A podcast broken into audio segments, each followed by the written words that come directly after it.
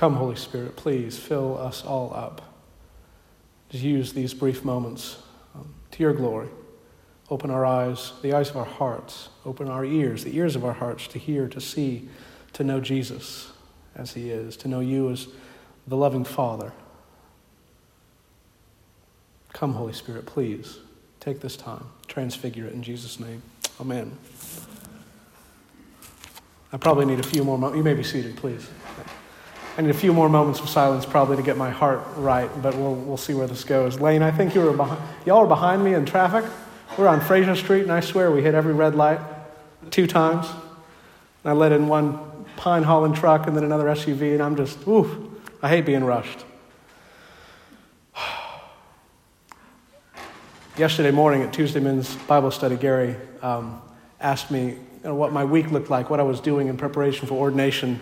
And I just happened to mention along the way that one of the things I was doing was in a couple hours, I'll be leaving from Biscuit and Polly's, where I'm going to go have lunch with a clergy friend, um, to go to Darlington, St. Matthew's Church, to have Rags Cox hear my confession.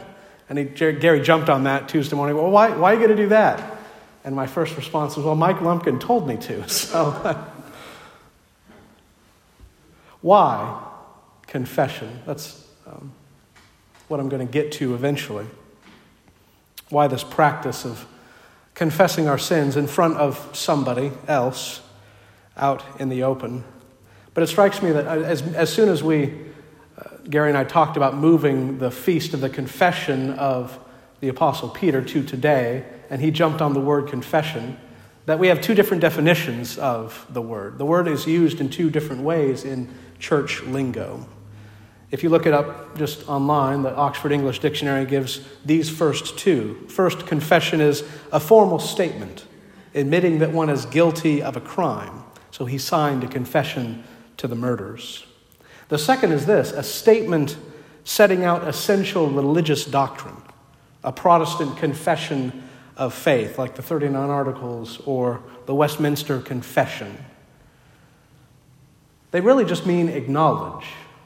That's what the word means. If you trace it back to its Latin, it simply means to acknowledge, and acknowledge with, with force, with conviction.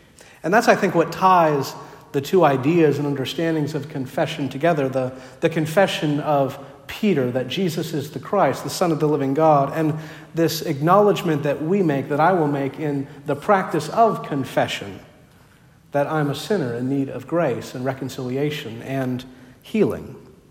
So Peter confesses, he acknowledges who Jesus is. Jesus is the Christ, the Son of the living God. In our prayer book language, we say the same thing. Let us confess our faith in the words of the Nicene Creed. We do that every Sunday.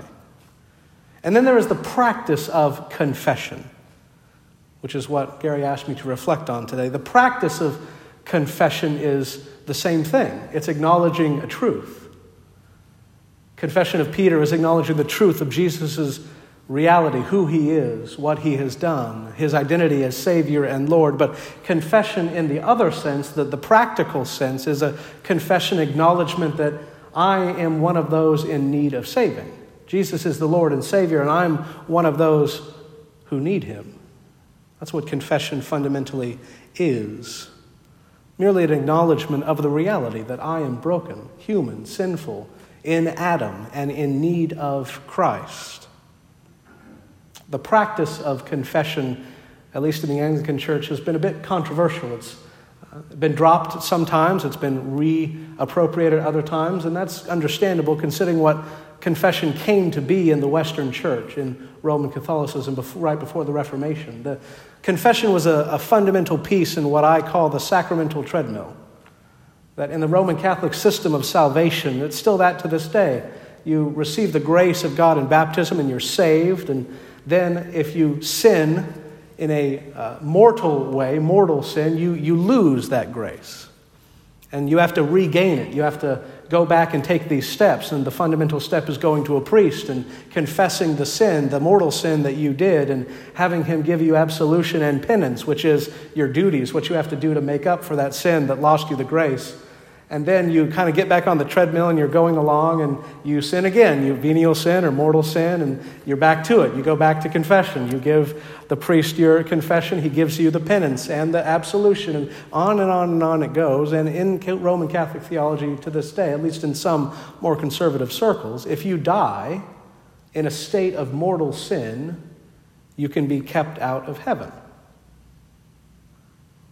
This is what confession had come to be in the Roman Catholic Church in the high medieval times.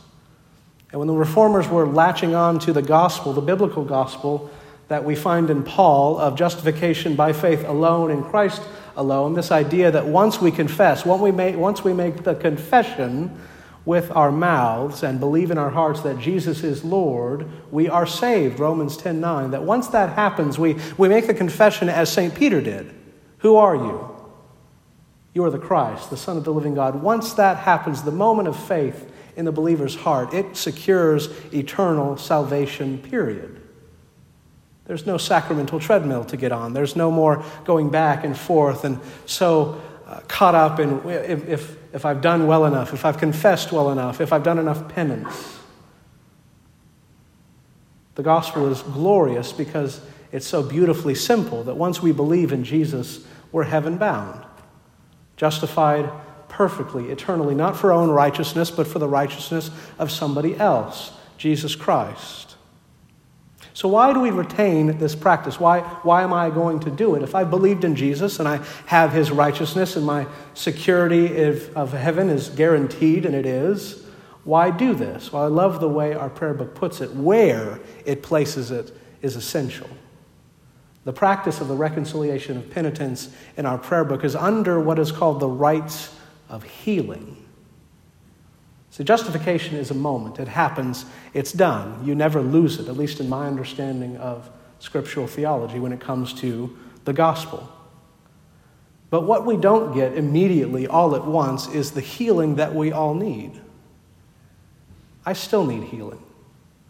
I'm going to need healing till the day I die, not just emotional and physical, but spiritual healing. And that's what the practice of confession offers.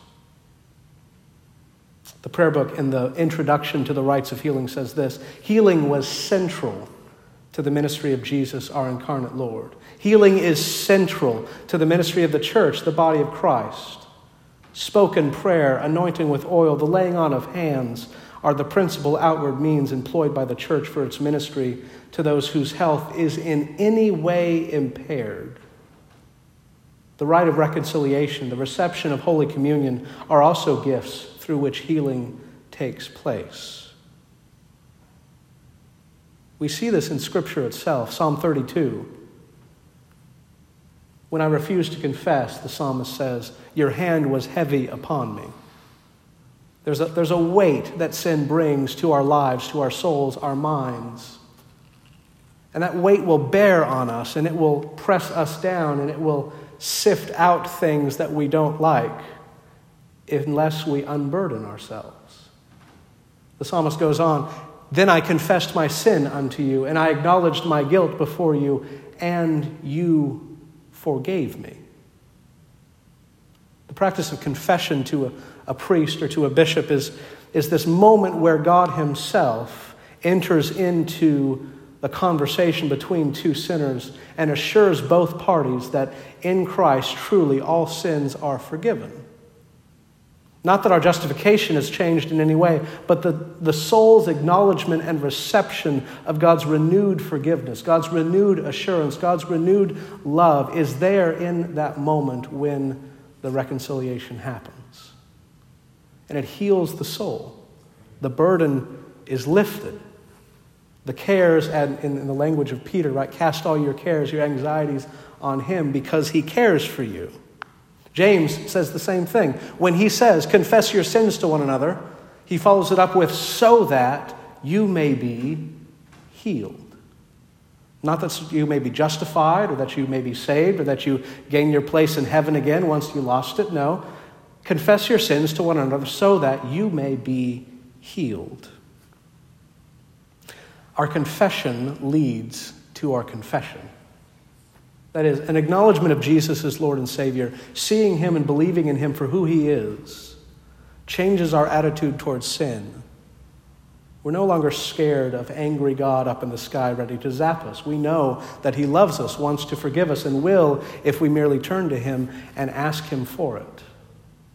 Our acknowledgement of the truth of who Jesus is changes our attitude towards sin, and therefore it changes our attitude toward the practice of confession. Again, not for gaining salvation, but for receiving, little by little, day by day, more and more, the healing that God grants us in Jesus. I'm a sinner. I was, I was looking at the rites of healing uh, about half hour, hour ago or so when Gary was about to walk off and do some work. And I said, I'm looking for inspiration for my reflection. He said, I'll give you inspiration. You're a sinner. You're dirty, you're rotten, you're broken. That's exactly right. And that's why in a couple hours I'm going to go to a priest. I'm going to, as best I can, acknowledge my sins and hear that Jesus still loves me, that God is still pleased with me because my salvation is not in or on my own righteousness, it's on the righteousness given to me by faith in Jesus. And the healing that that will bring, and will bring you too if you so choose, is a blessing that we all need. Let's pray. God, thank you. Thank you for a lot of things, for the salvation that you give us in Jesus, secure, sure, unwavering, because it's built on your commitment to us and not our commitment to you. Thank you also for the healing that you offer us. That you don't want to just forgive our sins, you want to restore us to complete and utter wholeness. And that's a process that you begin, that you sustain and that you will complete. In Jesus' name, amen.